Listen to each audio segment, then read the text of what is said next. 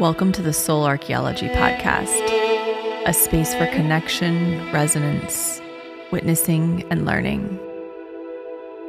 Together, we'll harvest medicine from the spiral of life, sharing conversations with other embodied humans who have navigated their own initiations and found alignment with their true soul essence. With weekly astrology, energy updates, embodied conversation, and channeled teachings, this is a space for you to land and find resonance with the spiral of your own soul.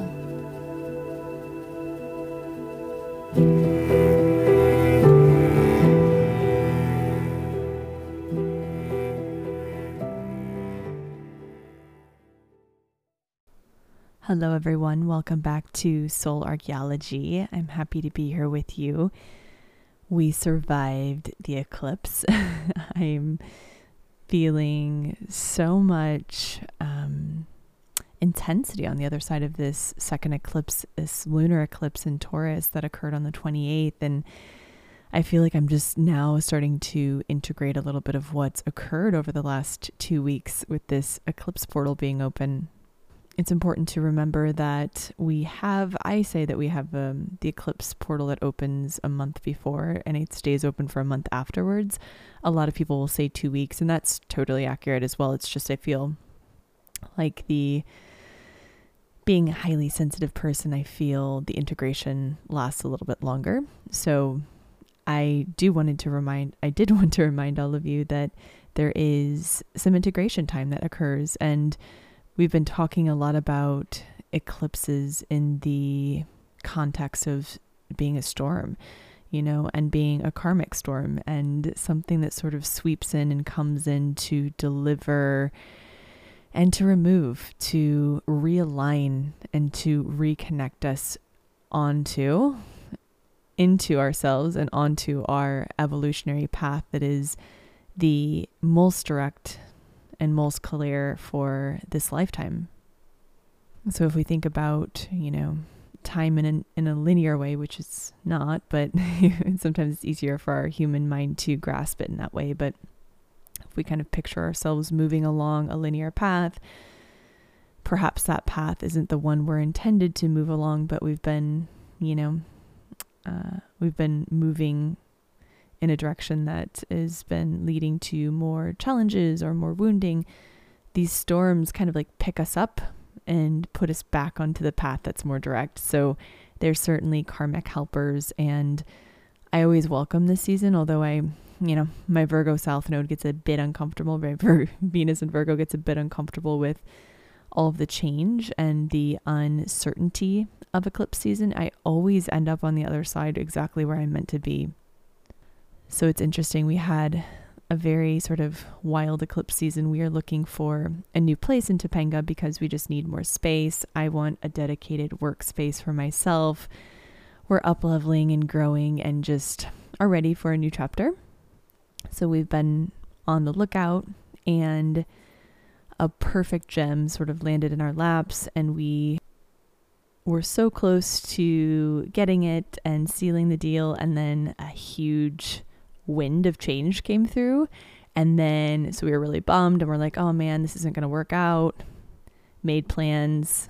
and then, literally, I kept feeling, I was like, I think we're meant to take this place. I think that this is meant to be ours. And my partner was feeling the same. And we were just, you know, I really had to work on release and letting it go and just trusting if it was meant to be, it would work out. And then the day before um, the eclipse on the 27th, it landed back in our laps. So it was really this funny, very eclipsy turn of events. And I was, you know, and of course not surprised because I know what eclipse season can do and things come in and, and out just as quickly. And they are, you know, many in a lot of ways meant to just teach us something. And for me, I had I'd been, you know, like, oh, I'm not attached to this um, home search process. I, I was just, you know, sort of feeling very unattached, very evolved about it. and then when it kind of fell through, I was like, oh, I was actually attached to it. Isn't that funny? And then um, when it came back into our laps, it it had me sort of really evaluate is this the right place for us, move slowly through it. Um, and it turns out that it is. So that's exciting, but it's just wild how that happens. And then we also had uh, the day after the eclipse, we had a little, uh, we pick up trash on Sunday mornings, the Topanga Trash Warriors, if you're familiar with it.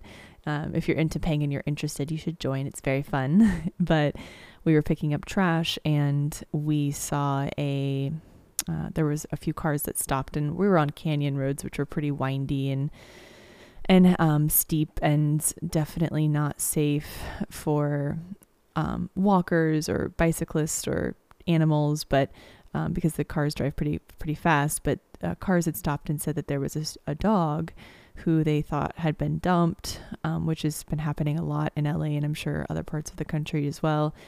And so we we finished our trash pickup and were notified of this dog and went straight to retrieve this dog, and she was the sweetest old girl, um, little mix of, you know, perhaps uh, some sort of collie and spaniel, not totally sure, but she was just so, so sweet, such a lover, deeply, deeply matted, full of like years long mats. Like she was extremely matted. And so I had assumed that she was dumped and, um, or actually stray. Um, although she was pretty small to to last in the wild for too long with the coyotes and the cats but we had kind of in this weird way just sort of decided that she was not going that she didn't have a home or that she wasn't wanted because she was so matted that we you know were making plans. We're like okay well she's you know, we'll we'll foster her, even though it's not a good time for us to foster. But we decided we'd take her in and foster her, and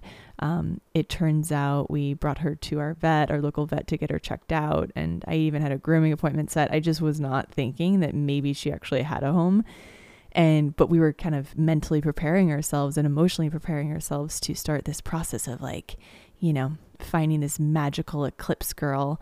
Uh, we even named her Eclipse, you know, loosely, just because we had found her on um, as the the lunar eclipse, the the lunar um, full moon was setting over the mountains as we were picking up trash, and and you know, sort of symbolic too, because we thought, oh, someone dumped her as trash, and we're picking up trash, and it was just so so so funny and synchronistic. Not funny but synchronistic how it worked out. And she was unharmed and did not seem abused at all, just neglected. And so we brought her to our vet, and they're like, "Oh, legally, you have to, um, you know, check for a microchip," which we were wanting to do anyway, just in case she did have a home. And turns out she did, and we were able to find her her home. And I very kindly asked the owners to get her groomed because she's very overdue, and those mats are very painful, and tried not to overstep and be a crazy dog mom, but she was returned home and she seemed happy about it and so did her her owners. So that was lovely, but just another example of non-attachment and things kind of flying in and leaving just as quickly as they come in and and just feeling this kinship and this connection with this sweet girl and she was old and she has this gray beard and it's just I have such a soft space for senior dogs. So anyway, that was our uh, just a few of our eclipse happenings and just many other things. But I hope all of you are, are feeling your feet on the ground on the other side of this wildly transformative portal. We will be integrating the sort of shadow. It's not really a shadow period because it's not a retrograde, but you know, the um, sort of tapering down of the eclipse energy over the next few weeks or month and there's so much that occurs during these times. And I have many eclipse episodes, so I won't go into the full details. But if you would imagine sort of a storm, you know, that's displaced or moved a lot of things within your life, or people's, or um, beliefs, or even yourself. um, now is the time to really take inventory and to see what changes have occurred. How, how have I been feeling over the last few weeks? So much is occurring in the world, and as we move you know, S- Scorpio season basically just kind of snuck in right in the middle of this eclipse portal, which was uh, wild. And, um, you know, Scorpio season is, I, I do love it so much because I love the shadow work and I love um, connecting with my ancestors. I love the underworld and I I do connect deeply with scorpionic um, themes and energies, and uh, but I try not to swim in it too long because I can I can do that being a Scorpio rising with Pluto in my first house. So, but Scorpio sneezed and snuck in on October 23rd, and we are now in full on Scorpio season, um, integrating the changes from this eclipse.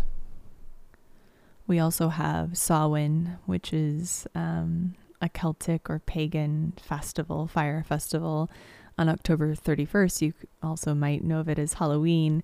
And um, I've been reflecting on that a lot this year because we have, you know, I've just been on Instagram and um, just watching everyone dress up for Halloween and seeing, you know, these little kids running around as sort of dead cheerleaders and you know, scary serial killers and just weird, weird things. And it's just really brought to into my awareness this relationship we have with fear and death and how we've sort of tricked ourselves into thinking that we have a relationship with death.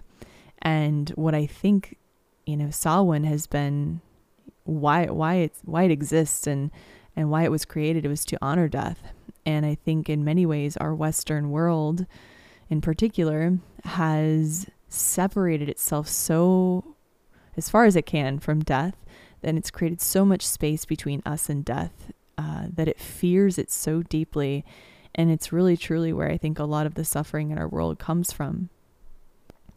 And one of scorpio's evolutionary purposes you know Samhain lands within scorpio season and it does ask us to reckon with death and to integrate our fear around loss and death and Scorpio's evolutionary purpose is to make the unconscious conscious, to bring light to our dark spaces, to our shadows, to bring things forward that need to be witnessed in order to be fully integrated to create more wholeness. And to honestly, a big part of that is to integrate our fear of death, to bring death closer so that we can witness it with ceremony and love and the respect that it that it truly deserves being such a an integral part of the cycle of life. And as always, I sort of refer to nature in order to gain the wisdom around some of these big sort of themes that we navigate as humans because we are nature, of course. And I talked a lot in the last episode about ancestors and healing our ancestral trauma. And this is sort of an extension of that and witnessing um, Samhain and Halloween as a time where the veil is so thin, which I've been talking a lot about too, that the veil is just so, so thin right now. So many synchronicities, so much, I mean, uh, psychic connection and uh, downloads and activations coming through. But it's really a time for us to connect with the other side, to connect with our ancestors, to connect with the death cycles of the earth. Um, and of course, this is, you know, more of the northern hemisphere. Um, the southern hemisphere celebrates Samhain in May. we have, uh, you know, obviously opposite seasons. So this is more for the northern hemisphere, but it is our truly our time and a lot of the turmoil that's occurring that we're mainly, you know, sort of hearing about in our northern hemisphere is happening in the norm- or the northern hemisphere and Samhain is celebrated. Um, you know, it's a, it's a Celtic or pagan tradition, so it was celebrated in the northern hemisphere in the beginnings. But when we think about our connection to our ancestry, we're it's really about our connection to the past. It's about our connection to death and why we fear it so deeply. In order for Scorpio to fully embody its intensity, its power, its purpose here, it has to reckon with death as an essential piece of the cycle of life that we have no birth without death, that we have no soil without death, we have no nutrients to grow the new without death and decay and loss. And so I think loss creates resiliency and it creates um, strength and wisdom and um, richness within our lives. Death really creates ripening, you know. Um, and I just find it interesting seeing sort of this paradox, if you will, play out. And um, you know, all the death that's occurring all over the world and our anger and our fear and our rage coming forward, you know, some of the sacred rage and the ancestral wounds coming forward around loss of control, um, murder, death, um, power and um, imbalances, injustice.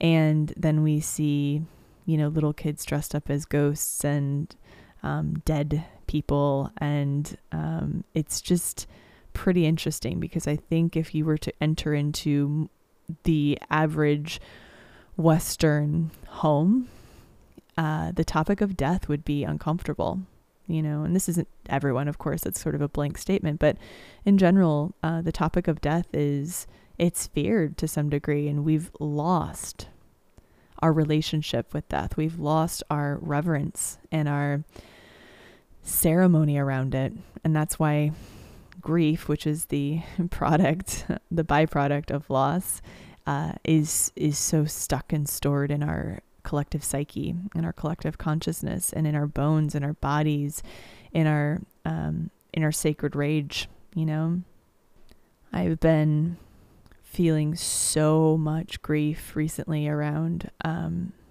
the state of the world. Uh, grief and anger, honestly. I mean, beneath anger is grief typically. And I've been feeling these like bouts of anger and frustration with how we treat our land, how we treat our animals, how we treat each other and our children, our elders. And it's been firing me up. I have my Mars and Aries. Um, I'm a Libra sun, uh, Libra, sorry, um, Sun and, and Mercury in Libra and in my 12th house. So I'm really here to reckon with loss. and I've been seeing just my my rage rising within me and feeling a lot that comes with that um, rage over the state of the world, uh, the fact that we keep looping through the same cycle of, you know, murder and destruction and never quite learning our lessons around war and oppression and getting, you know, distracted and uh, divided by these powers that at B that we might not even be aware of, you know, who the real puppeteers or the puppet puppet masters are. And it's um, in particular seeing our, you know, our American Pluto return that we've been navigating, um, at, which kind of closes up as we move as Pluto moves out of a um, Capricorn, and the the fact that we haven't quite evolved in the way that we need to, and and just knowing that it's all a part of the cycle, and we are nearing a time and a space where we will have to evolve in order to survive. Um, but we are quite a young country and and just integrating our shadow integrating the the incredible, deeply traumatic mistakes we've made with the indigenous communities, the indigenous populations, with the land, with um, just flat out failing, you know, um, and selling ourselves to corporations, which is what's happened, uh, selling ourselves to greed. And we are a young nation that is being picked apart by vultures, literally, quite literally.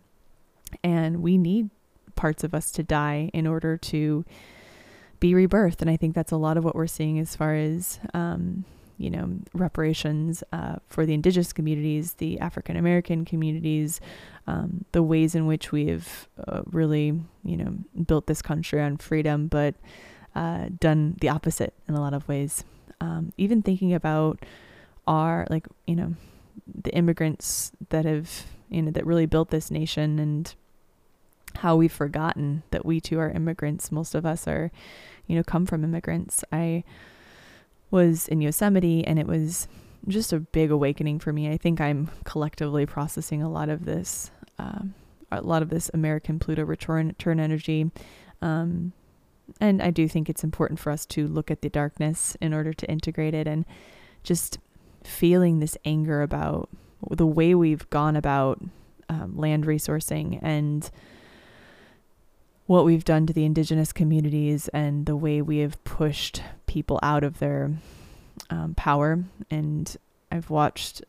It's just been sort of. It hasn't been an organized um, effort really on my part to study, but I've just seen a lot of films lately and and a lot of things that have brought forward um, this polarity within me, this feeling of you know knowing I come from immigrants and white immigrants in particular who went through extreme hardship to get here and left everything they knew behind to come to this land and to make a life for themselves, but at the same time holding immense shame and grief for what happened to the indigenous community in order for my ancestor to ancestors to come here and have land to develop and to you know bring me into the world.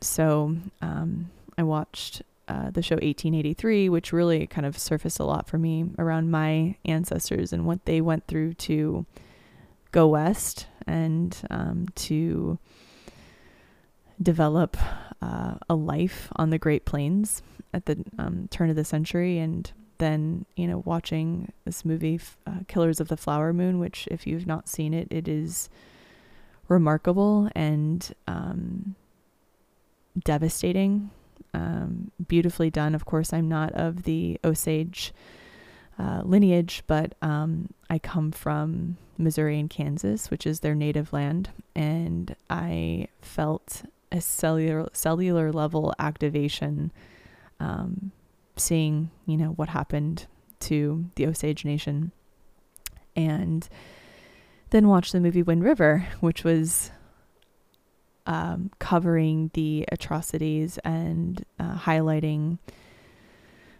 the horrific state of the missing women within the indigenous communities and the fact that there are I don't even know hundreds, maybe thousands of unidentified women, uh, missing persons, and it's just yeah, there's a lot happening, and I can feel, and it's sort of being unearthed, and as we navigate Samhain, we navigate this space of being asked to turn inward, to be alchemists and to be alchemists of light and to see, to not turn our face from the darkness, from what's occurring, um, but to integrate it and be empowered in that space, knowing that we have the tools to integrate the darkness, to be with what's here, to witness the death, the destruction, and to transmute it to light. It's also a powerful time to evaluate our relationship with death. If you've navigated the loss of a loved one, you've probably navigated a pretty powerful portal of grief, you know, and you know, this is something that's also come up with my, you know, with this sort of integration of um, our loss of the indigenous traditions, which I hold in such high regard because they I mean, you know, depending on on the indigenous culture, I'm speaking of specifically American indigenous, but you know, most cultures have an indigenous group that has connection to um, sacred ritual and ceremony that, that are just more connected to the nat- natural cycles of life than we are as a Western world. And um, I've been grieving the loss of those rituals and the loss of the ceremony that we have around death, that we have around um, honoring our ancestors, honoring the land. And we desperately, desperately need that. We need it because the grief is killing our people and the grief is killing our lo- our young ones. Um, the grief is why we have addiction, why we have pain, murder, suffering, genocide it's because of grief and unprocessed grief and it's because of trauma and and death and fear of death. And so i invite you to this week um, visit your relationship with death you know sort of perhaps sit with a you know the spirit of an ancestor and provide them an offering perhaps you know provide an offering on your altar for someone you've lost that you feel like you maybe have a little bit of grief that would like to come forward. I don't believe we're ever finished grieving certain things. I think grief is an essential part of being human and it ripens us. But um, it's a beautiful time to bring forward just, you know, the the beauty of death as well and how we can look beyond the veil to access the connection we have to the people we love who have passed, or the things we love that have passed, or what we've lost, not even through death, but through change, um, which always holds some sort of death. But there's so much medicine, there's so much wisdom in the death and the decay, in the composting. We are turning more inward. We are spending time accessing our own shadow, our own inner landscape, in order to fully let the parts of us, the things that we need to process, um, decay and compost into new soil for the spring. So, this is an incredibly powerful week. Um, I think it's, you know, I think it's fun to dress up for Halloween. I'm not bashing that at all, by the way. I think it's super fun and I think we should, you know, honor the traditions that feel right for us. But I also invite you to spend some time creating a tradition for yourself creating some ceremony around this sacred day, this day where we commune with our ancestors. The veil is more thin. We have access to things that might not be as sort of tangible um, or close. They really are right now. And I think the more and more we can integrate, be with, love, accept, honor, and respect the death phase within the cycle of life, the more whole we become as individual humans and as a human race. Um, so we can learn so much from nature, so much from its animals. Uh, we can learn from our elders, you know, our ancestors. So I invite you to take a little space to perhaps research your ancestry, um, to connect with one tradition of your lineage, um, and to to sit with this space of of integrating on the other side of this big eclipse portal. So perhaps taking inventory of what was lost and what was gained, um, what was learned, the medicine of this time. When I first sat down to record this episode, I closed my eyes, I was grounding, you know, connecting to source, calling in any medicine, any guides that were wanting to be present, and I kept seeing a swan. And so I knew swan medicine was here with us today. And one message that really resonated with me was um, that the, the swan is a great observer of life. With its long neck, it can see sideways and backward. This helps swan move fearlessly through its environment.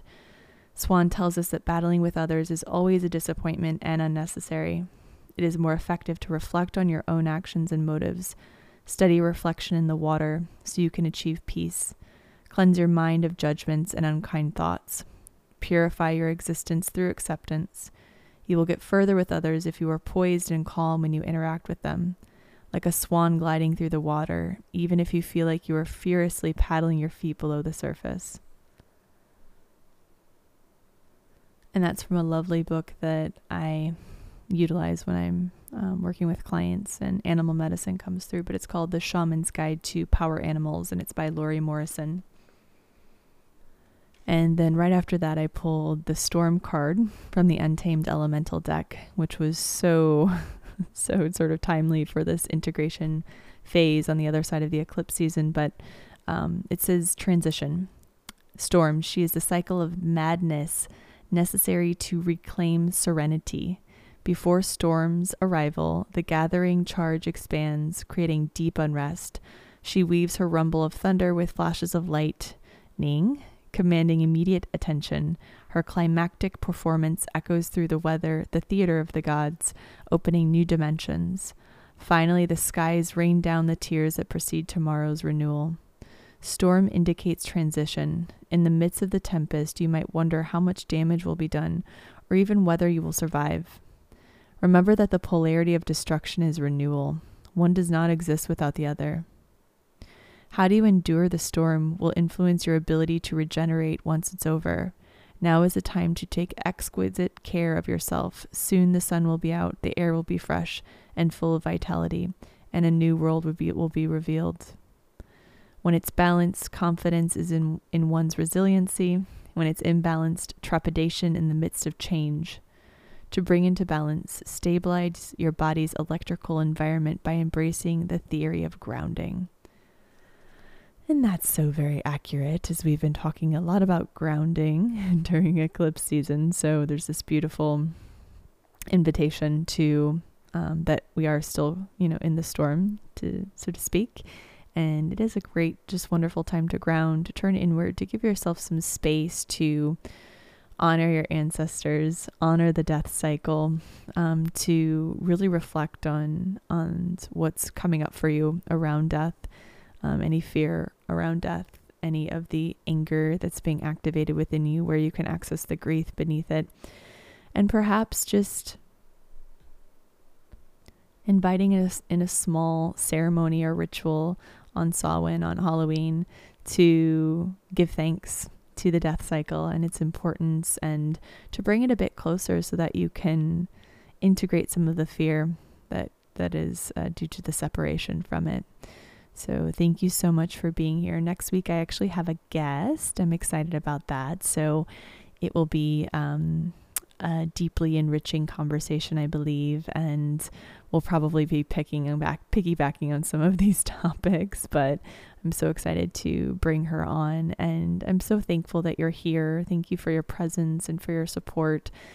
If you feel called, I would so appreciate a share on Instagram or um, a rating, a review, a subscription to the podcast. All of it means truly the world. Thank you. Thank you. I've gotten messages from people that have literally traveled straight to the center of my heart. It's just, yeah, I can't even tell you how much it means to me that you're here. So thank you. Happy uh, Monday, and I will talk to you soon.